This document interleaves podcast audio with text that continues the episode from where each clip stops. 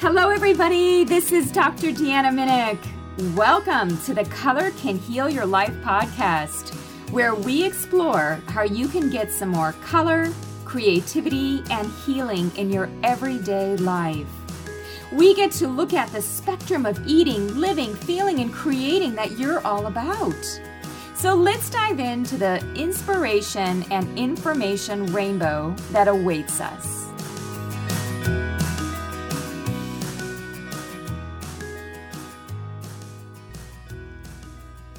Everyone. This is Dr. Deanna. Welcome to this session of the Color Can Heal Your Life podcast. In this interview, I am talking with Dr. Michelle Seguin. And it's really delightful to hear her story of how she has taken food as medicine from the concept of it into the practical application of it into her community. So, as you listen to the podcast, you might want to be thinking about your community, what you can do to establish more connectedness as it relates to food, eating, good, healthy lifestyle, and really supporting each other as a unified network. So, you might get some ideas from Dr. Seguin. So, take a listen in and be ready to be inspired. Hello, everybody. This is Dr. Deanna. Welcome to this episode of the Color Can Heal Your Life podcast. And in this episode, I'm going to be interviewing Dr. Michelle Seguin. And I think you're going to find that this is uh, pretty intriguing to learn about her own personal journey and how that has now taken her into her professional endeavors, especially as it relates to community health. So, welcome, Michelle, to the uh, to the podcast. Well, thank you so much, Deanna. It's great to have you here. And um, I really, since we met at an IFM module some some time ago, and we met on the internet, even just through Facebook, you know, I've just really have been craving to have a conversation with you about your interests, about you as a person, and I, I, really feel like you have so much potential to bring to the forefront. So I'm really excited about having this discussion with you. Oh, thank you. Well, one of the questions that I ask everybody as they come on the show is a, a very easy question, nothing too difficult. Uh, since this show is all about color and living more vibrantly, I thought I would ask you what is your favorite color? Sure. Um, my favorite color is purple.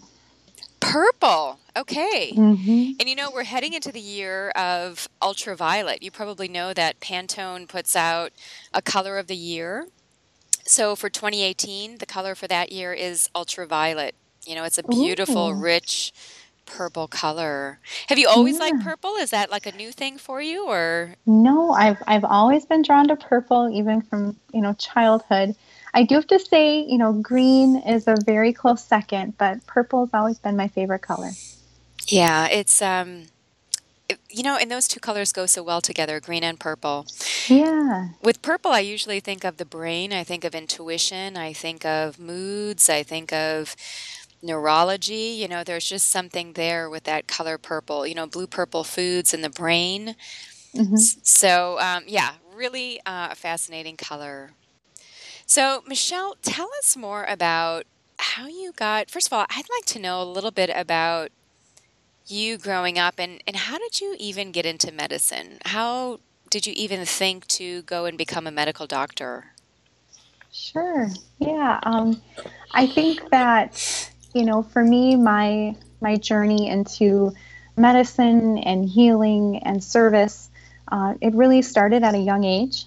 Um, like so many people, you know the the events of our childhood really shape who we become.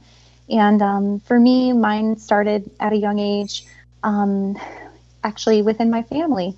Mm. my mother um, was disabled from mental illness and that resulted in divorce uh, really early on. And during that time I, I became a caregiver for her and my younger sister. And that really cultivated my compassion and empathy and uh, really just my my eagerness to help other people. And so um, that experience combined with you know just as I was in school, I always was a you know good student. I love learning. I, I still love learning.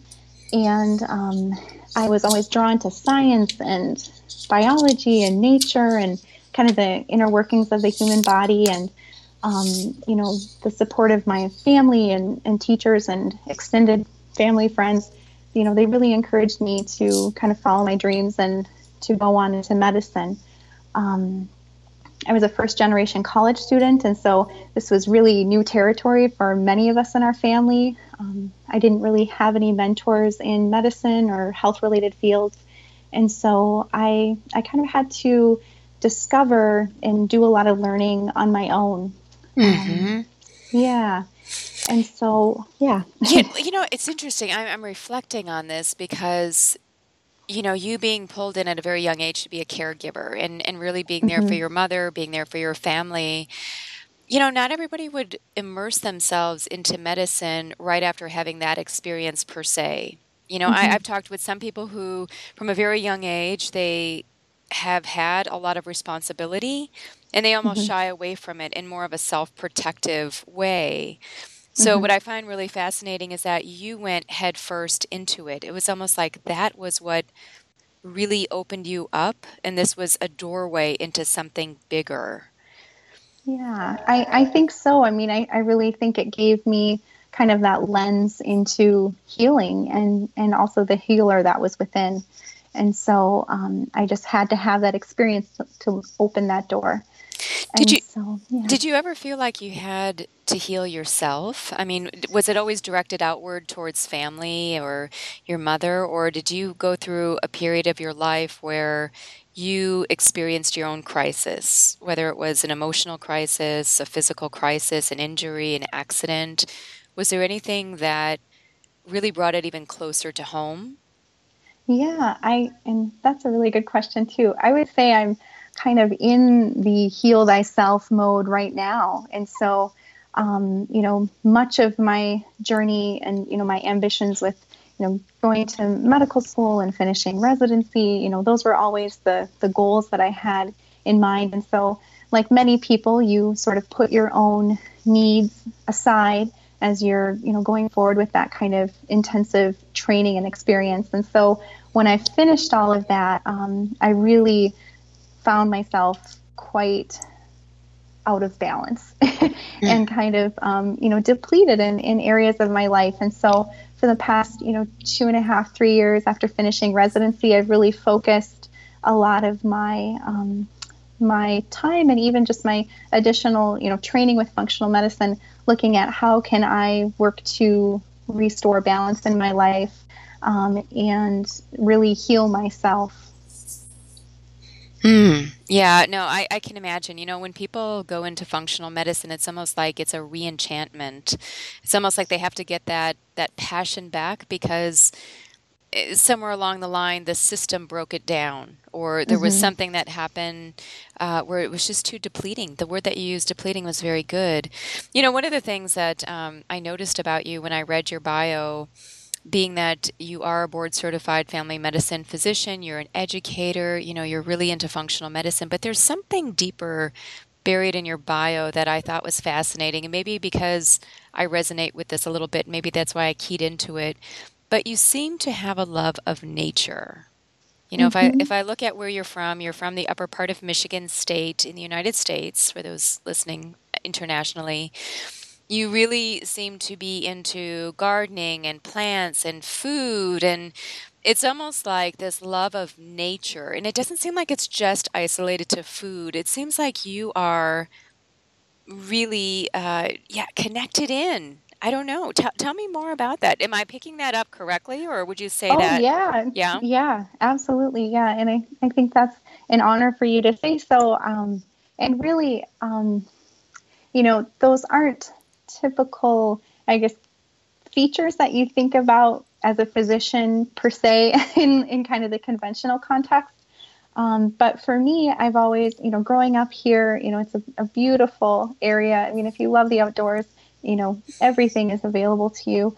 Um, and so that was always very deeply rooted within, you know, my my being. And um, as I, you know, finished my training and returned back home to practice in a, in a small town. And um, I've really enjoyed, you know, reconnecting with nature. And um, during my you know medical training, I was somewhat removed from that environment, and um, I I didn't realize how much a part of it, how much a part of me, um, you know, being within nature is, and also how much you know health and healing comes from um, time in nature. And so that's really something that I've embraced um, more so in the past year.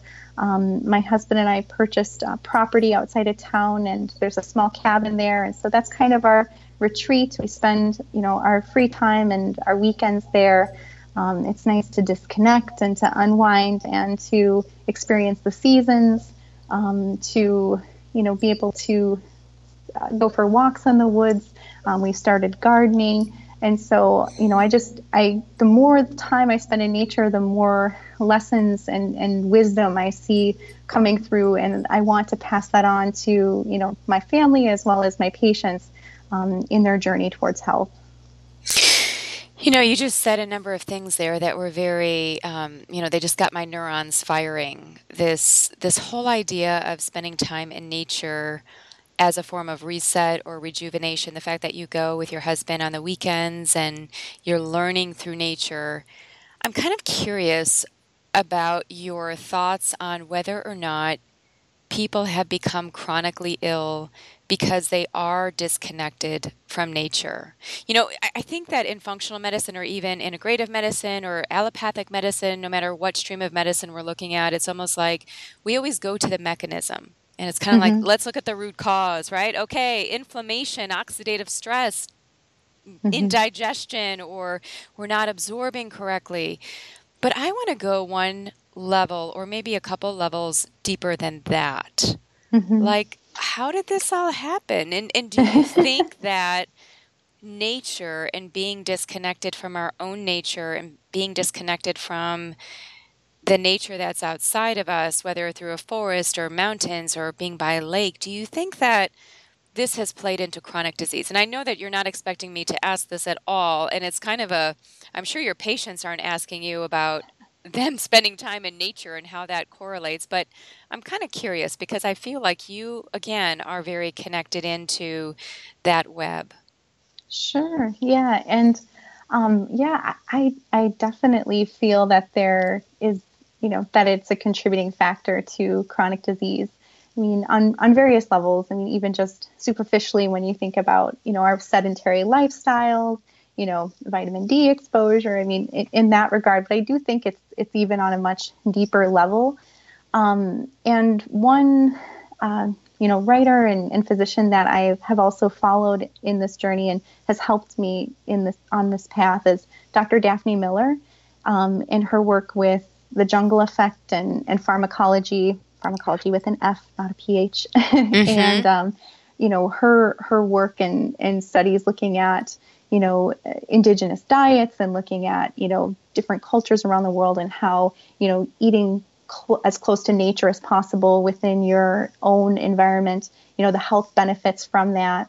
Um, and also in her later, her recent book, Farmacology, looking at, you know, just the benefits of you know, eating seasonally and local in more of a, you know, modern context in, in the world that we live in now, you know, when how important that is um, from a nutritional standpoint, but even just from, you know, and a community and a community and identity standpoint, you know, being a part of something greater than oneself. Mm. I like that a lot. You know, that's that's how I define spirituality is it's a mm-hmm. sense mm-hmm. of interconnection. It's being connected mm-hmm. to the great big whole and mm-hmm. realizing that how we act is influencing everything else. So what you just right. described there, it almost makes me feel like, well, well, eating is a spiritual act then, if if that's the case, right? That you know mm-hmm. that that if we are eating seasonally, we are eating in accordance with nature and what nature is mm-hmm. presenting to us, then there's that sense of, again, that interconnection. You know, I, I, think that you as a physician are so unique in the way that you actually see food because, first of all, not many physicians get much in the way of nutrition education during medical school. So, this is obviously something that you brought to the, the surface that's that's very different than your colleagues did you come upon this whole idea of food as medicine because it was just something that you were raised with or that you kind of stumbled upon along the way of your professional journey? Or what do you you know just how did you connect into that concept of food as medicine? Because it definitely ties into what you're doing now with community health. Yeah and and i would say that um, i came across this concept and philosophy you know after my traditional training. Um, i you know finished conventional family medicine residency started practice in a you know my um, rural community and, you know, like everywhere else in the United States, I mean, just the extent of chronic disease that I would see every single day in the clinic. Um, you know, seven out of 10 deaths in the United States are due to chronic disease. And, you know, I, I just felt like the tools that I had um, were only either maintaining chronic disease, there was really no um, ability or limited ability to reverse disease um, as well as to help promote health. And those those are the reasons I, I really went into medicine and was drawn to family medicine because I, I enjoy connections uh, with with my patients and in you know building those relationships but i also i don't want to keep someone in a state of disease i want them to move on the spectrum closer to health and well-being uh, and so i i kind of knew that i had to look outside of you know what I was taught in medical school, which was quite limited as far as nutrition. And that's how I found uh, functional medicine and um, more of the, the food as medicine uh, philosophy.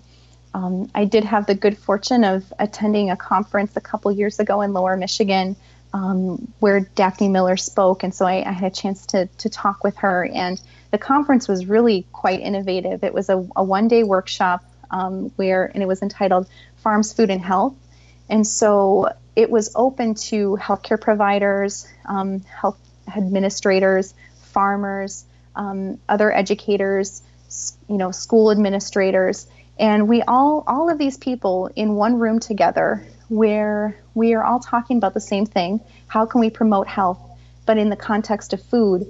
Um, and I just thought it was such an extraordinary opportunity because all of us are working in silos. There's no ability to really, or infrastructure to communicate between each of our professions. And so to have all of these people where we're all kind of, you know, working on, you know, trying to promote health from our own professions, but have the ability to come together, you know, to see where the connections are and to collaborate. And so I learned about the prescription for health program while I was at that conference. And um, the program um, had started in Lower Michigan uh, in Washtenaw County. Uh, it was put on through a, a, local health department in collaboration with their farmers market.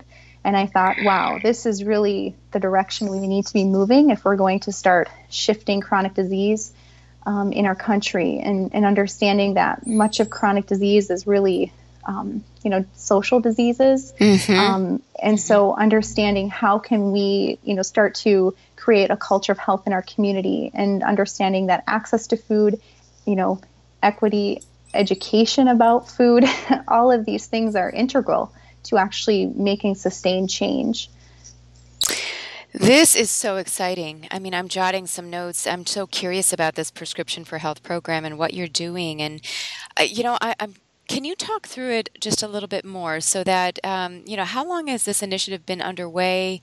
What do you think is the biggest limiting factor as, as you consider all of these different pieces within the, the, the whole structure of really getting good food to people for healing?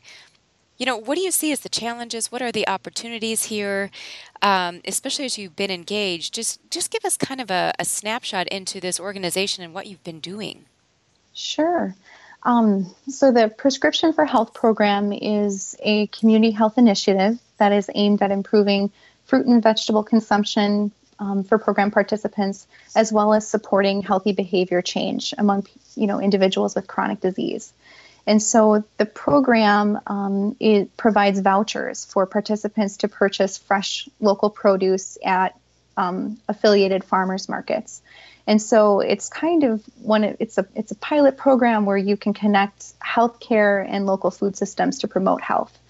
Um, and so the program was initially developed, at least this prescription for health program, um, in Washtenaw County in Lower Michigan in 2014. Um, funding came from an outside um, uh, nonprofit uh, foundation. And since 2014, you know, there are more than a dozen sites that have developed across the state of Michigan. Um, our program in uh, the Houghton Hancock area is the first in the Upper Peninsula. Um, so that was exciting for us. Um, the program here um, was a collaboration between my health center and our newly founded downtown Houghton Farmers Market. Um, our community here is about um, 15,000 people in the, the two cities, um, the two nearby cities. And so we have a, a, new farmers market that started up two years ago. Um, we have about six vendors that come every week to provide local produce.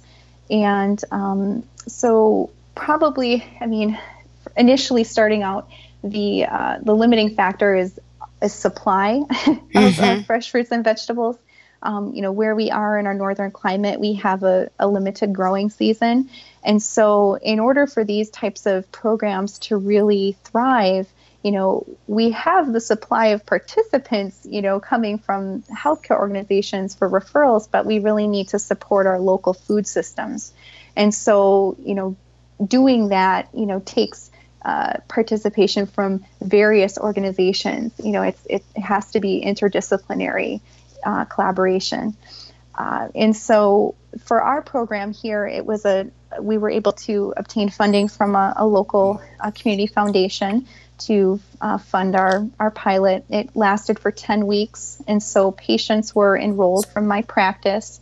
Um, they had to have at least one chronic disease and be willing to come to the farmer's market um, and able to, whether it be, you know, because obviously transportation can be a limiting factor for people. Mm-hmm. Uh, and so we uh, enrolled 34 patients.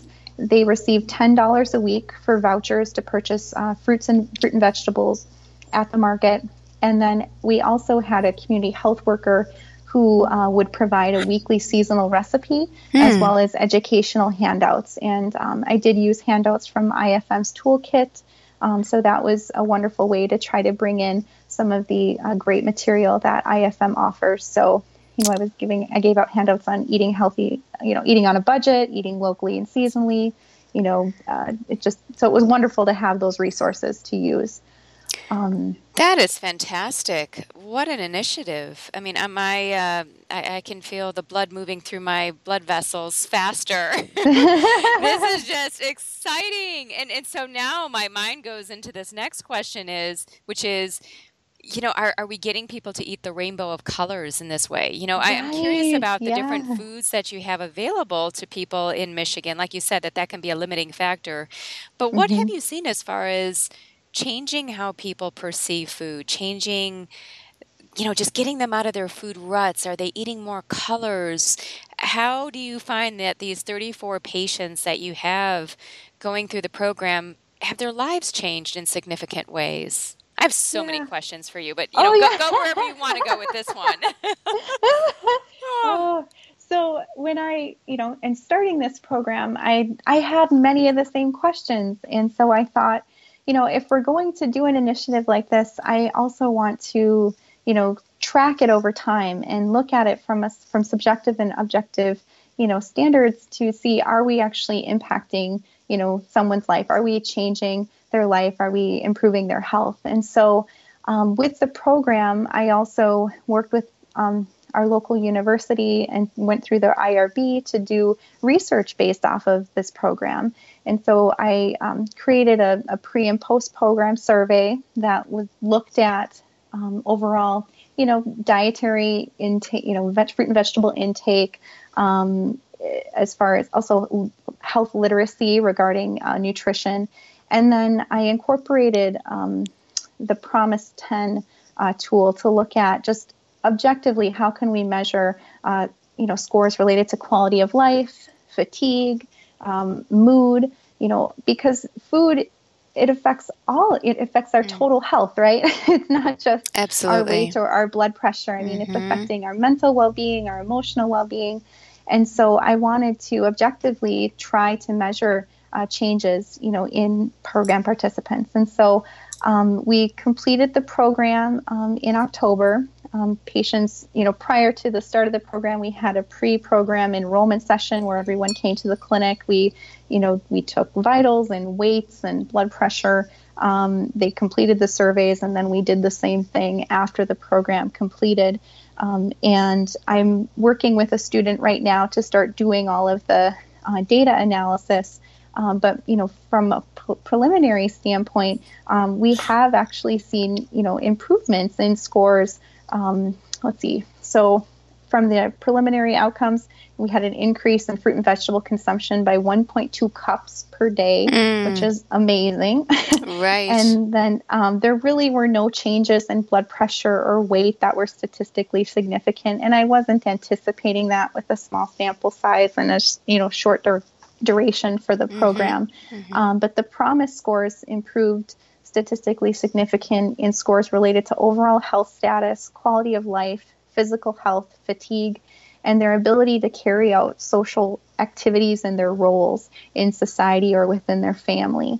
And so for me, I mean that that's that's where it's at. mm-hmm. I, I really you know like that's what we're trying to do i mean if we can improve someone's overall health status if they're able to you know carry out their roles in their home and their family their work their quality of life is better through better access to fresh fruits and vegetables. I mean that that's that's what I'm trying to achieve. And so I'm excited to look deeper within the surveys and to, you know, finish our um, data analysis this spring. And we're hoping to, you know, potentially get a publication or, you know, present at a, a conference. But um, what I really want to do is use this information so that we can grow the program and help expand similar programs around the state.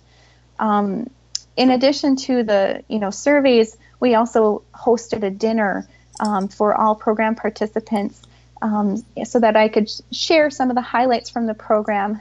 Um, but I also wanted them to share their stories with one another as well as members of the uh, foundation board and the hospital because I can tell people, you know, what the numbers say, but it's so much more powerful to hear from mm. someone individually and to hear their story. And so we did have a panel of participants who shared, you know, how this impacted their lives. And um, it moved many to tears. I didn't even have Kleenex. I wasn't prepared. Oh my goodness. you know, I mean, just the beautiful stories of how, you know, this changed the way their family looks at food. You know, it, it was a family event. Um, they brought their children to the market. They, you know, they'd never tried kale before, and now their kids are always asking for the green stuff. um, you know, like they're going, you know, afterwards they would go to the library, you know, which was uh, next door and one of our partners, mm. and you know, participate in other programs, um, and even in some of the write-in portions of the surveys, you know, participants said that you know they looked forward to Tuesdays. It was the only time they got out of the house. I mean, mm. like it you know, so for for me, I, I know you know ten dollars a week.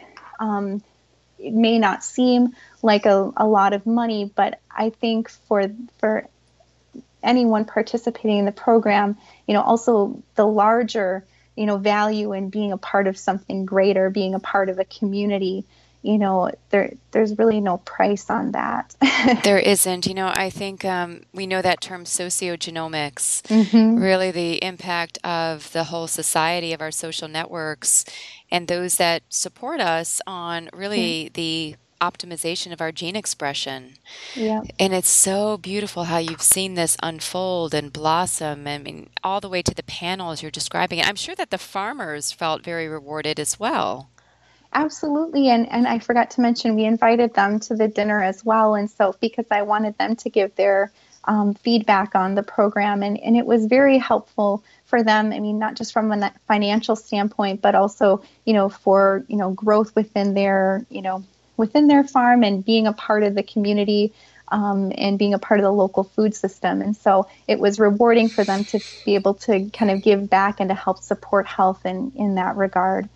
Um, so yeah. So Michelle, if I'm I, am i am imagining that I'm listening to this podcast after it's done and it's posted, and I'm thinking to myself, oh my goodness, I want one of those in my community.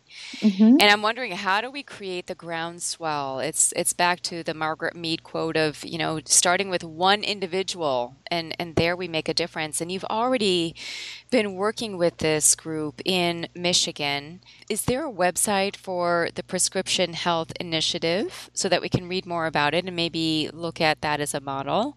And then secondly, what I want to know as we bring this podcast to a close is how do we start our own grassroots initiative. So let's just say that we don't have a lot of money, but we have a lot of passion. We, we really would love to get something like this growing in our own state, in our own town. How might we go about changing our community through food? Absolutely. Um, so, in regards to the Prescription for Health program here in Michigan, uh, the original founders of the program do have a website, and I can provide that to you for the web for your website. Um, and on their website, they actually have an implementation guide that's free for download, and it helps guide you step by step through implementing this type of program in your community. And so I found the resource to be invaluable here, um, and I'm sure others will around the country. So I can get that resource to you. Great. What is the website? Or do you? Um, yep. It is um, ewashtenaw.org ewashtenaw.org. Okay, mm-hmm. and maybe mm-hmm. you, maybe you can spell that ewashtenaw part. So is it K E? Mm-hmm. Um, no, it's E W A S H T E N A W dot org. Oh, ewash. Okay, perfect. So, in, on that site, we'll find the implementation guide. We'll we'll see the the efforts that are underway and we'll be able to perhaps take that as a role model or a template of what we might create in our own communities. Absolutely. And then, are there other things that you might advise us of uh, if we are interested in growing something, starting something? You know, I, I think back months ago, or gosh, even a year over a year ago now, you know, I was trying to figure out how do I get something going in my own community. So I started a meetup group so right. I, am wondering, you know, just what are the the small things that we can do? Just like if you can list like three things, what are small things that maybe aren't going to take a whole lot of time, a whole lot of money, um, but again, if we have the passion and we want to put forth some effort, these t- kinds of things can be done and we can get that ball moving. So I'm kind of curious, since you've been doing this a while, what might be some things that we can do in our own communities? Sure. Um, so I think one thing that's really important is understanding the needs of your community. Um, and so, you know, because the things that we think our community may need are not actually maybe the top priorities for your individual community. And so, um, with the uh, implementation of the Affordable Care Act, um, all nonprofit hospitals is, and most communities now are actually putting together a community needs assessment and so that is a document that's actually it's available for free. You can find it online for your individual community. And what it does is it's a, a collaborative report put out usually by healthcare institutions uh, local schools health departments that give you demographic information about the people in your community, but it also, you know, so you'll un, you know understand who you're working with, um, and also what the top health, you know, care priorities are in your community.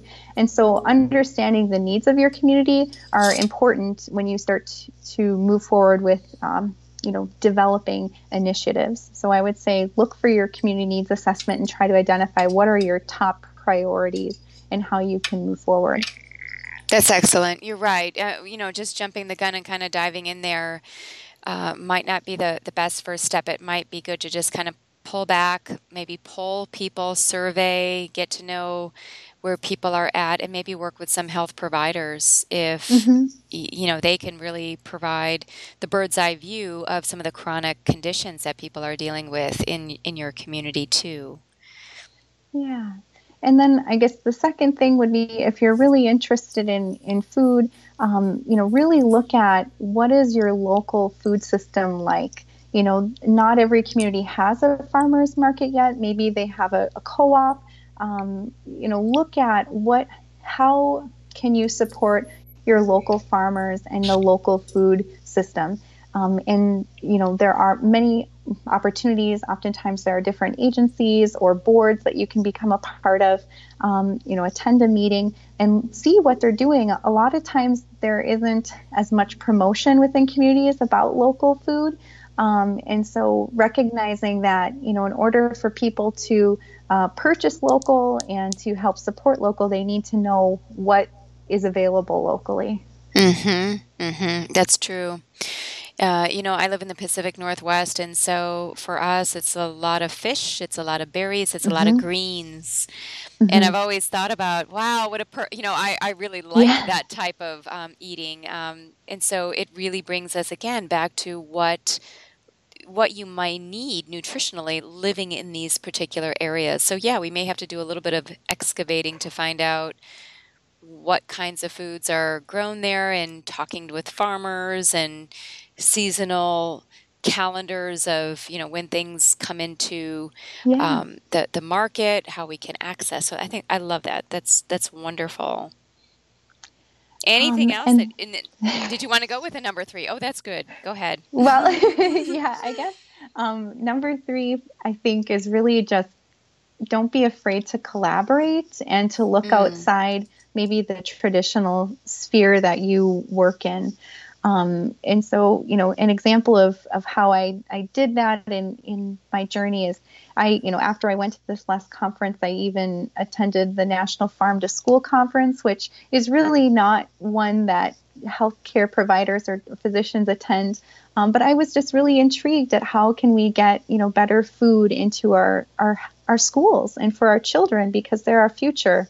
And so, you know, one way would be if you, if, you know, work with your local schools and see, you know, what are they doing as far as, um, you know, local farm to school initiatives, because that's another really great place, you know, to start. It's a, obviously a major institution within all of our communities. You know, our kids are our future and, and so important.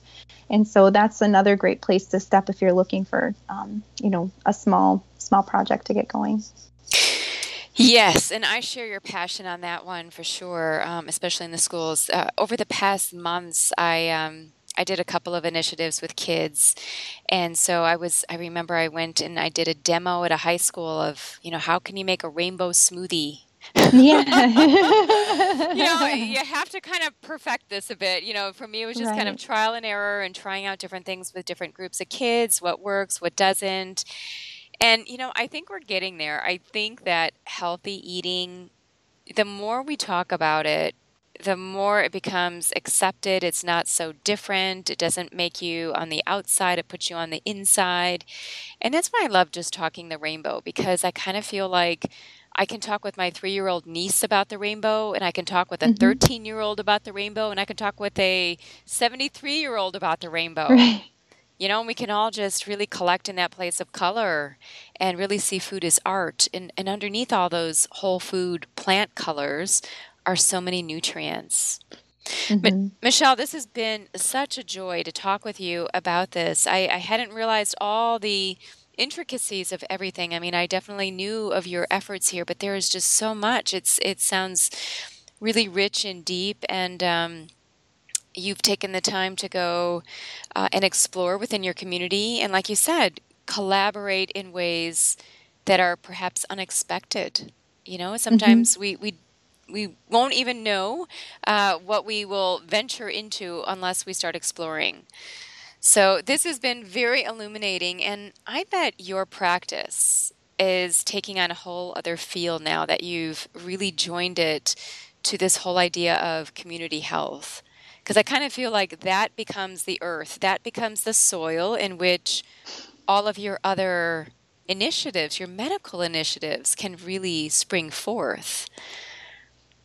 Yeah, absolutely. And I, I never really envisioned my career, you know, taking me in, in this direction, but I, I can see now that it, it really is all connected and the health of the individual, the family, and the community are so, you know, they're indivisible. And so, although you know I spend the majority of my time, you know, on an individual one-on-one basis in you know a small exam room, I really want to start working beyond um, the walls of my clinic and really trying to impact my community. Mm. This has been fantastic. Again, I know that you're busy. Um, you're a busy physician. And so thank you for taking the time today to talk with us about community health, community nutrition, and really getting access to colorful food for so many people. Michelle, how can we find you? Do you have a website or a way for people who would want to see you that live in your local area or even within Michigan? You know, we all know somebody probably who knows somebody that might be within your state or um, just interested in these these initiatives. So I'm not sure if you have a website or something that you'd like to to leave with all of us.